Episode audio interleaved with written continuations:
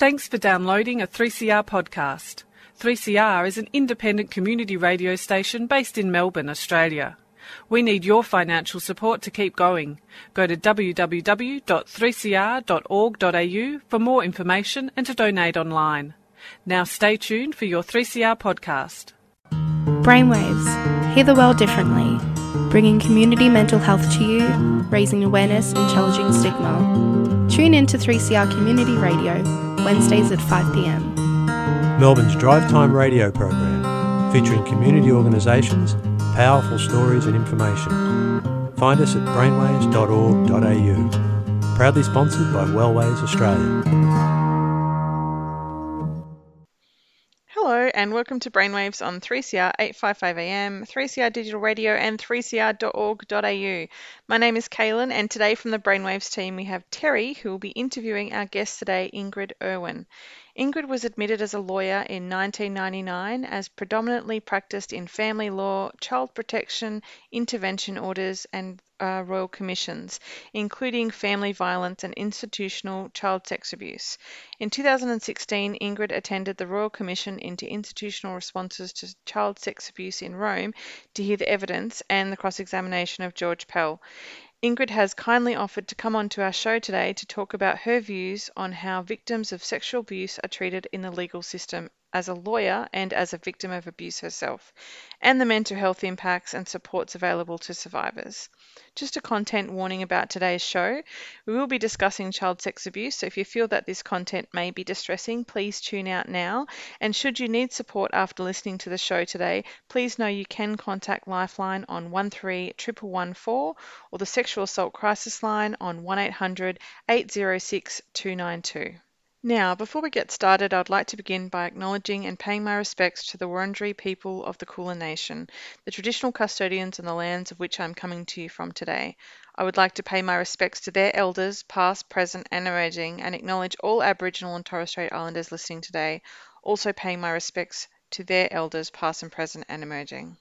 Welcome, and thank you for agreeing to this interview regarding the long term mental health consequences of child sexual assault. So, you've written a memoir, Doli Incapax, under the pseudonym Cleopatra Jones, regarding your experience of child sexual assault for five years from the age of seven. How did you find writing about that childhood experience? Look, um, a lot of people say that writing a book is really cathartic. Yes. Um, for me, I that was my favourite part of the book were my childhood chapters which is essentially a very small part of the book. It's just sort of the introduction. But i think it was really important and i actually enjoyed it. I enjoyed reliving it and trying to get back into my mind of who i was as a child and how i saw the world through that childhood lens. And delving back into it i realized things that that were cumulative that got me to this place where I am now. It, it wasn't just the sexual assaults, it was the loss of my dog. Like my little pet dog died, this little Jack Russell. Um, and then it was the loss of my cousin. He drowned in front of us all on Australia Day weekend yeah. at Port yeah. Arlington Beach. A, so a, a these things sort of set the background for this very devout Roman Catholic family that I was a part of. Mm. And then that um, was really an important backdrop to explain why the disclosure went so pear-shaped. So, but but just reliving that, there was actually why the disclosure. What do you mean by that, um, Ingrid? You've jumped into something there. Oh yes. So look, it was like when I wrote those early oh, the disclosure in writing the book. You mean? Yes. It, yep. it was like right. Um, it was like almost little tiny um, bits of joy through even though what I thought would be just purely traumatic chapters, I actually rediscovered little things of joy like my little strawberry shortcake doll collection and like my favorite 80s music and things like that. And so it wasn't just purely tears. Sometimes sometimes it was just um, memories would sort of um, come flooding back to me of beautiful things and, and yes. really joyous things as well. But mm. yeah, there was always this shadow over me of, you know, waiting for the ballet and the weekends. So, mm. um, and that sort of clouded everything and can else. you just give a bit of background to it for our listeners about what you mean by waiting for the ballet and the weekends? Yes, certainly. So, look, while um, on the whole, if someone just came up to me and said, Did you like your childhood? I'd say, Of course. I loved my school. I was just, I lived for school school. I love my immediate family. I had two artist parents, you know, that were teachers.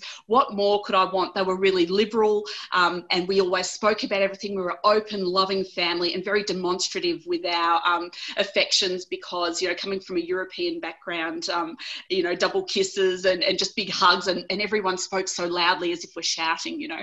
So, um, sort of, yeah, having that sort of um, background was beautiful. But during that childhood and that time, I was sexually assaulted across, you know, from age of seven, I, just a few months. I turned seven in October, and then so it started in December of that year that I just right. turned seven. So and it went through to the end of um, up to my eleventh birthday. So I just turned eleven, and then it sort of stopped shortly thereafter.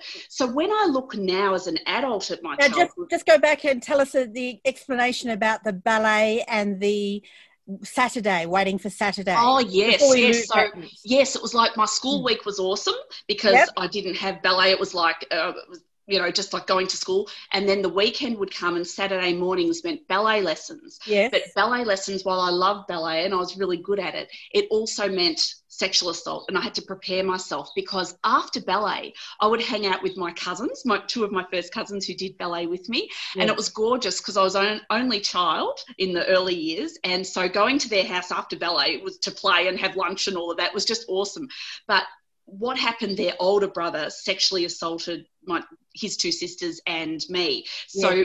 saturday meant ballet well first violin then ballet and then it meant like i knew he was going to do something to me. So it was just part and parcel of my of my weekends. Yeah. yeah. yeah. So you. it was when I look back now and think, yeah, I had a great time. It was very much I can put it in boxes according to the days and the structure of my week. Yes. And really, it was my whole primary school years because when I look at it, it's sort of like mm. grade two through to grade five. That's essentially, yes. you know, the formation yes. of who you are um, yes. through those formative years. So it really, yeah. Great. Thank you so much, Ingrid. Um, I'm very aware that the, we're dealing with very sensitive and painful topics, so we'll try and tread gently here. Sure. Now, can you tell us about when and what prompted your recall of those childhood experiences? Yes, look, um, I it's very easy. There were essentially three things. And, you know, I did not prepare. It wasn't like all of a sudden in the year 2013, I knew this was going to be the year. Not at all. I didn't even know I was going to tell. Mm. So, what happened is this there were three distinct things. There was a funeral. Two mm. months before I told police, there was a family funeral of my uncle. Yep. And so he was an in law, and um, but the perpetrator was at this funeral, and yep. everybody was there. It was a huge, big Ballarat funeral, and so we were there. And you know, across the period of time at the church, and then back at the bowling club, and you know, just Croatians, they talk endlessly for hours, like into the night, you know, eating and drinking. Across that whole time, he did not say hello to me. He did not acknowledge me. Now, I didn't know the effect this would have on me. It's not like, you know, when I heard that, I thought, right, I'm going to tell. But yeah. just this was the first thing. The second thing was one month after that funeral, my daughter Charlotte turned seven. And when she turned seven, something clicked in me because I saw her age. That was the age I started being sexually assaulted. Mm. And I also had two older boys, her older brothers, Will and Tom, and they were about the same age gap. And yep. I could see Charlotte, and all of a sudden, it's like almost my whole childhood came flooding back.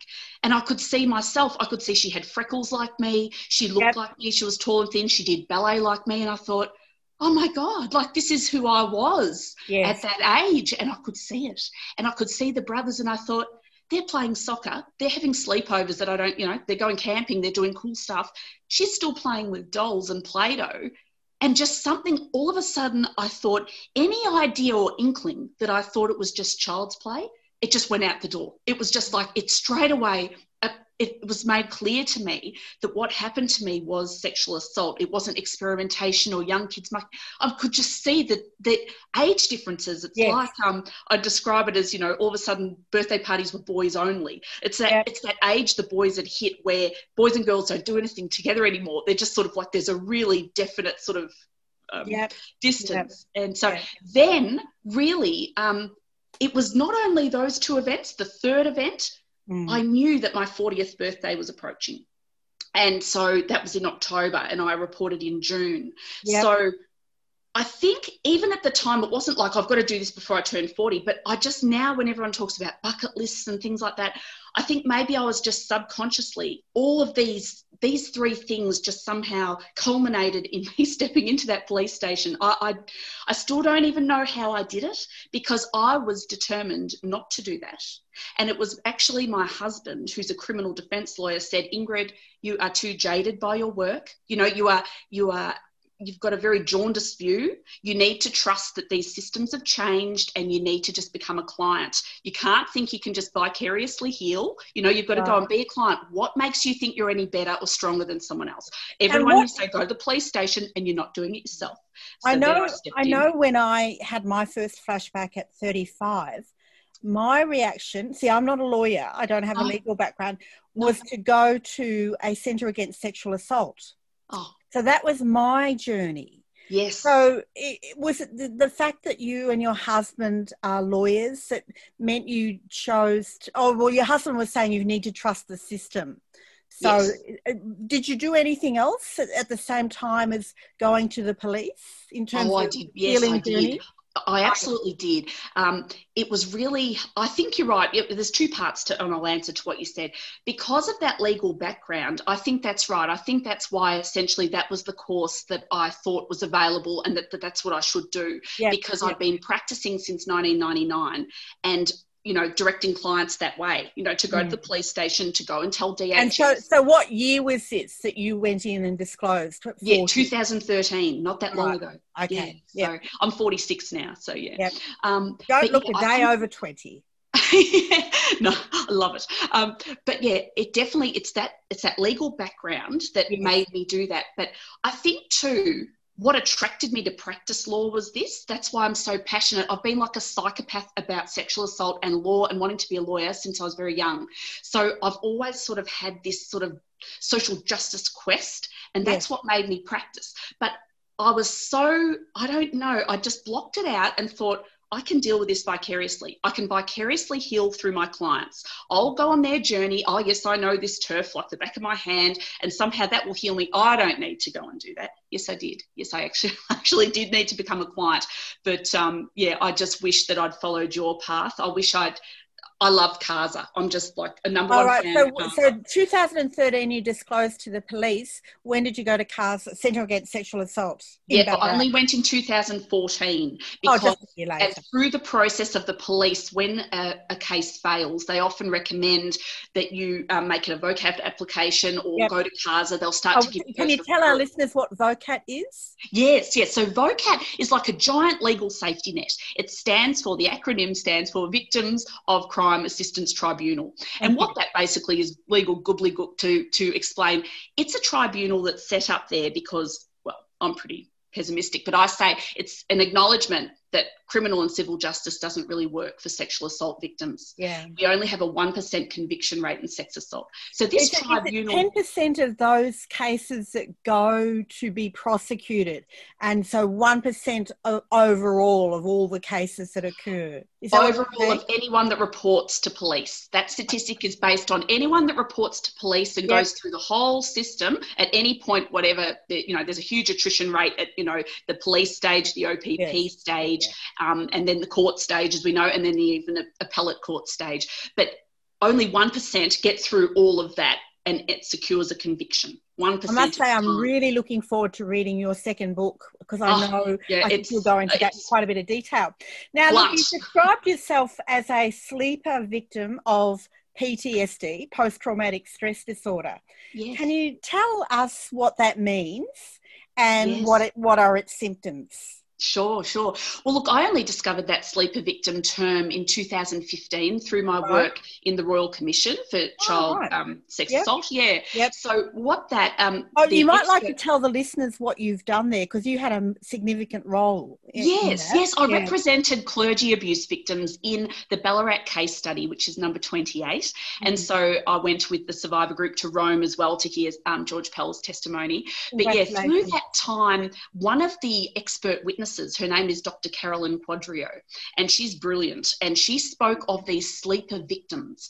And what that is, is a term to describe some high functioning um, person that has a veneer of success, like myself. I was the shiny, happy person with children and family and a great career, and oh, nothing phases me, and I'm the life of the party, and I'm an extrovert, and oh, yeah, blah, blah, blah, blah. It doesn't mean anything. What it means is you're eventually going to break. It, it, sleeper victim is where you, you essentially can put it somewhere, compartmentalize it, pack it behind you, or somewhere to the side of you, somewhere in you, yep. and then something triggers it, and it all comes out.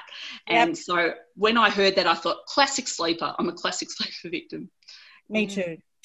Um, although there were symptoms all along, but the, the breaking point came in, in midlife. Would you like to comment on your experience of remembering uh, in say vis-a-vis the average time that child sex assault victim survivors recall and disclose yes yeah look it was fascinating during the royal commission we discovered that the average age it, it takes 33 years to tell and just by chance, by fluke, I just fit the bill. It was 33 years from my sexual assault, which is just, I suppose, it's beside the point. But but to me, it was like, I can't believe it's 33. I thought it was some sort of freak anomaly because in my work, a lot of it is contemporary, like, um, you know, someone has just been assaulted or their child's been assaulted. And so, as a family lawyer, I would help them with those disclosures and sort of the family law case stops while the criminal case um, takes off and, you know, or DHS will be investigating or whatever. Yep. Um, but yeah, so 33 years, I learned I was actually quite normal. I was quite average. And then through the Royal Commission,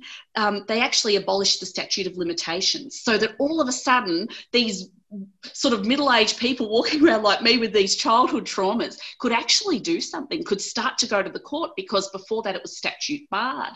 And so it would open. You might like to um, just clarify that's a big yes. language statute bar. Yes. So what happened um, was that there was a certain period of time that people had to report, and after that it would be too late. But what they recognised in the Royal Commission that it takes so long, there really should be no time limit, and so they scrapped any time limit whatsoever. You could bring it at any time. You can bring it when you're 70, 80. It doesn't. There, you, there's no time limit to bring. Yeah a, a case about child sex, sexual assault. But what I discovered through my legal work is that, um, and I met an amazing lady, she was one of the first test cases that um, trialled that new legislation. Um, but what happens is that very passage of time when you go and make that application to the court, yeah, you can make the application, but when you make it, that same passage of time can knock you out because often a judge will decide that that passage of time is too great for the defendant to actually fairly defend their allegations because they might have ABI, acquired brain injury, or you know, just that's too, too long ago for me to remember this sort of thing. So a lot of cases, including Scott Volkers against some of the Olympic swimmers, Sam Riley, and so forth, that, that's made media attention. Um, a lot of these cases you'll find if you look up you know, it sounds wonderful on paper, but yeah. these cases are all getting knocked out because of that very passage of time. So it's kind of, you know, bittersweet. Um, yes. yes. Yeah. Thank you. No um, now, can you tell us what you've done in your healing journey from those child sexual assaults? Yeah, and look, I've been a busy woman. um, my helpful. main thing that I've done, because I'm just a speaker, like from when I was a very young girl, I'm always public speaking at school and just right the way through everything is about telling, telling as many people as I can. Um, I started with my first husband, who I divorced from many years ago, but it's very friendly and we raised the children together. That's lovely. But I first told him because I knew it was safe. He wouldn't tell anyone, so there were no consequences. Then I told my second husband, you know, my current husband, um, and I thought I was safe with him too, but he kept bugging me and, you know, nagging me and said, look, you're not right. This is all going to explode. You know, you've got to do something. So I told him that was less safe because he was more a mover shaker than my first husband, and um, that caused me to tell. But then I told my family, I told my mum and dad. That was a beautiful moment. They believed me. I'm so lucky. I know a lot of um, survivors lucky, out there do have lucky that. Lucky woman, yeah. Lucky, yeah. very lucky. And so they um, totally believe me and just have stood by me. But we've lost the whole entire massive Catholic family. They are just, they completely don't want to know us. So that was a huge price. Um, mm-hmm. But yeah, so I told them. And then obviously I told the police. And, yep. you know, in, in this order that I'm following, I told the police. Then I told, um, I started telling different courts. I told the magistrates court as part of the committal because that's where my case got up to before they knocked uh, it out tell our listeners, um, I'm not quite sure what committal means. Yes, that's a committal hearing is the first time that a survivor is actually actively engaged in a police case. So the police case against your perpetrator. That's the first time you actually come to court. Uh, That's wrong. I would redesign it completely. But that in the system we've currently got, that's the first time that a survivor really comes to the court is for that committal hearing when they start to give evidence because right. the magistrate needs to test whether it's a strong enough case to go to trial. Okay. So it's like a little mini trial. Yeah. So I, I told that court for that. But then when that was knocked out, I had to tell the magistrate's court again in another court matter just to be able to get my freedom of speech back. I had to apply for this suppression order to be revoked mm-hmm. because mm-hmm. this I didn't realise was still sitting there and it would still be sitting there until I applied to get rid of it, it would silence me forever until the day I die. So I had to make an application in 2015 when they knocked it out, in 2014 when they knocked it out, made this application to revoke. That took eight months and I won, but the magistrate said, you have to bear your own costs because you're unusual to want to speak as a victim. So you can bear your own costs. Outrageous. Now, this is outrageous, outrageous. to listeners yeah. because always costs follow a win. When you win a court case, it, it's not disputed. You get your costs. This magistrate was teaching me a lesson because I came back to revoke his order that he'd made, um, which suppression orders I could talk for hours. yeah. So I told so that. Any court, other things that you've done in, as yes. part of your healing journey? Yes, yes. Then um, after that, I told the uh, VOCAT tribunal. Yep. Then I told the county court when I sued my perpetrator. Then alongside that, I've told now, three psychologists, private psychologists. Your perpetrator, what was that about? About the the county court. Yeah. Yes, so that was to sue the perpetrator for what's called personal injury. Right. A lot of survivors, when they don't get traction in the criminal justice system, they will look to see any other options to be validated yep. and to have yep. that, that crime acknowledged. But what happens is it morphs into this civil area where it's really like like personal injury and sort of it takes the crime aspect out of it and looks at oh well regardless are you injured? Is there psychological or physical injury of more than 10% so that's sort of the amount. So i had to speak to psychologists about that but again i enjoyed that experience. I, I think psychology and psychologists are brilliant. If you could bypass the criminal justice system and just go to psychologists and get the help you need, that is what I recommend because they are professionals. They believe you. You don't have to go through this three ring circus. It's just like you're validated your truth and you have a space to explore it that's, that's right. safe. And yeah you know, it, it is ridiculous. 99% of us, as brave as me, we all end up on the scrap heap of the criminal justice system. So it's really important.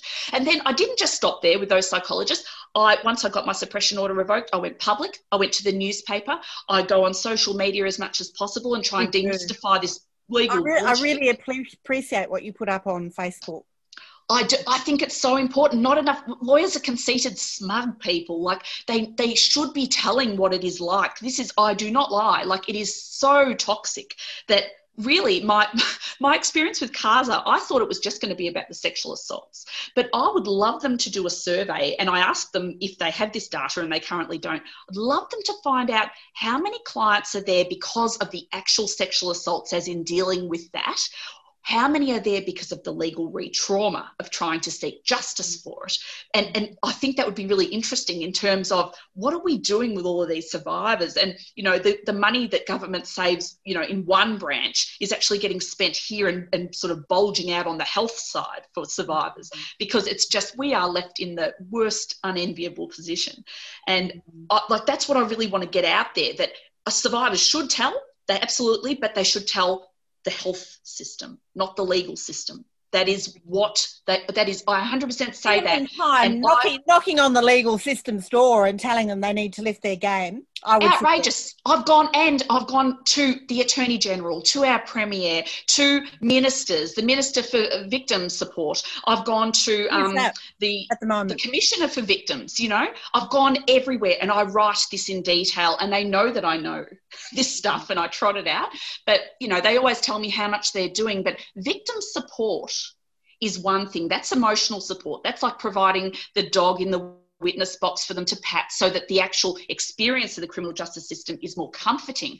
But I'm talking about justice. None of those things that they are doing and money they're spending on actually improves the chance of justice. And this is what I want to get across to listeners that and I hear it from clients every day they are there because and they tell because they want acknowledgement. When they go to the police station they want acknowledgement for the crime. They don't want to be treated just well by a nice friendly policeman that believes them. That's not mm-hmm. going to get legal traction. That doesn't actually mean anything. What they are looking for is a piece of paper that just says guilty. Something some tangible something.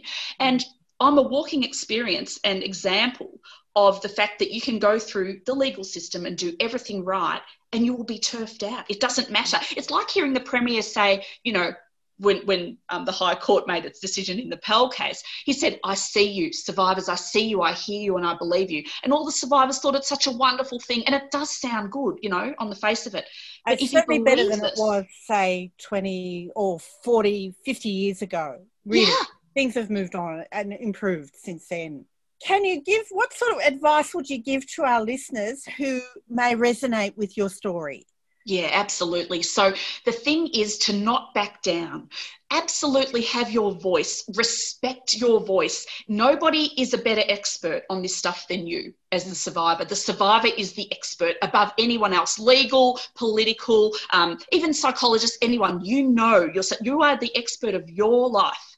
And so don't let anyone walk on you, step on you, even take a skerrick of you know your self-respect if you build yourself up and find the courage to tell someone, you keep telling that person or you keep going through. Don't back down. Don't think, oh, they didn't really respect me. If you don't like the counselor, go and get another one. You know, yeah. doctor shop like that, go, go psychologist shop, whatever.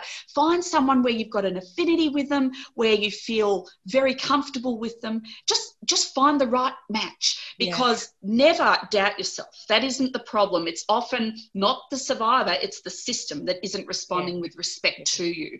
Thank so, you. Thank you so much. Yeah. And last question can you um, give us some information about where people can find your books? Yes, okay. So in the world of self-publishing, it's a bit tricky. Yep. It's not like I'm on every stand and you know being publicised by a nice publisher, which is a shame. But yeah, Amazon, the, the usual places, um, Barnes and Noble. If you go on there and you um, Google Doli Incapax or um, Nolle Prosequi, Jones. Yes, exactly. Yes. So that's my pseudonym for the first book, but the second one is um, under my own name. Oh, um, right. So yeah, so if you Google those um, and go on there, you know, ebooks are very very cheap. I think under ten dollars both the titles, but the um, the hard copy, you know, takes some time, you know, to be printed because it's on yes. demand. But they're yes. there, and um, yeah, look, I'm very truthful. Uh, the trigger warning for the first book is really um, about the childhood sexual assaults itself. Is just it's about the first 50 or 60 pages, but the rest of it is really my criticisms of the legal system because yes. I don't tell my story to sort of um, be gratuitous or you know anything like that. I don't think it really matters. I'm going to say something a bit out there. I don't think the actual sexual assaults matter, the, like the actual how many times or or what the nature of them was or whether it was by an object or a body part or whatever. I think what's more important is the responses. We all share the PTSD from it, yes. and so I sometimes use the example that you know when when you look at the PTSD of war veterans, yes. we don't sit there and say, well, how many people did you kill? And how many war wounds did you have? And were you in the trenches on the front line or were you down, you know, the back thing, you know, having fun with the nurse. You know, we don't question it. We just say straight away, here's your badge of honor. My God, you're a what? But sexual assault, no, no, no. We look at it. We the best we could do, our intelligent minds, we put a matrix there and we grade abuse and we say how many times, how many things. I mean, it's ridiculous. You can't. It's not like saying, did you lose a left arm in a, in a crash or your right arm, and did you, you know, right with your right arm? It's not analytical like that. We should not be approaching it like that. Mm-hmm. Um, what we share are the after effects, and we should have access to really good counselling and, and you know help that recognises this and, and not divide survivors with you know granting them some huge awards under VOCAT and not others and it gets really ugly. You don't want to divide the survivor community. Yeah. We're already a traumatized bunch. Thank you so much, Ingrid, for coming on the show today and sharing your knowledge and insight with our listeners. And a big thank you to Terry for organising today and interviewing today. If anything you have heard in today's show has caused you any distress, please know you can contact Lifeline on 131114 or the Sexual Crisis Assault Crisis Line on 1800 806 292. I hope that everyone has found something in today's show that will be beneficial to them. And just a reminder that I will be adding Ingrid's details to our show notes for today so you can check them out. You can find more of our shows at our website brainwaves.org.au or on the 3CR website 3cr.org.au or on Spotify or wherever you download any of your 3CR podcasts. If you have a story you'd like to share with us, or if you'd like to send us some feedback or suggestions, we would love to hear from you.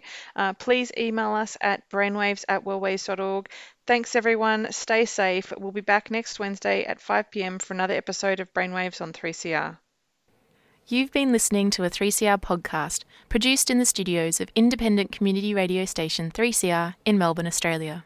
For more information, go to allthews.3cr.org.au.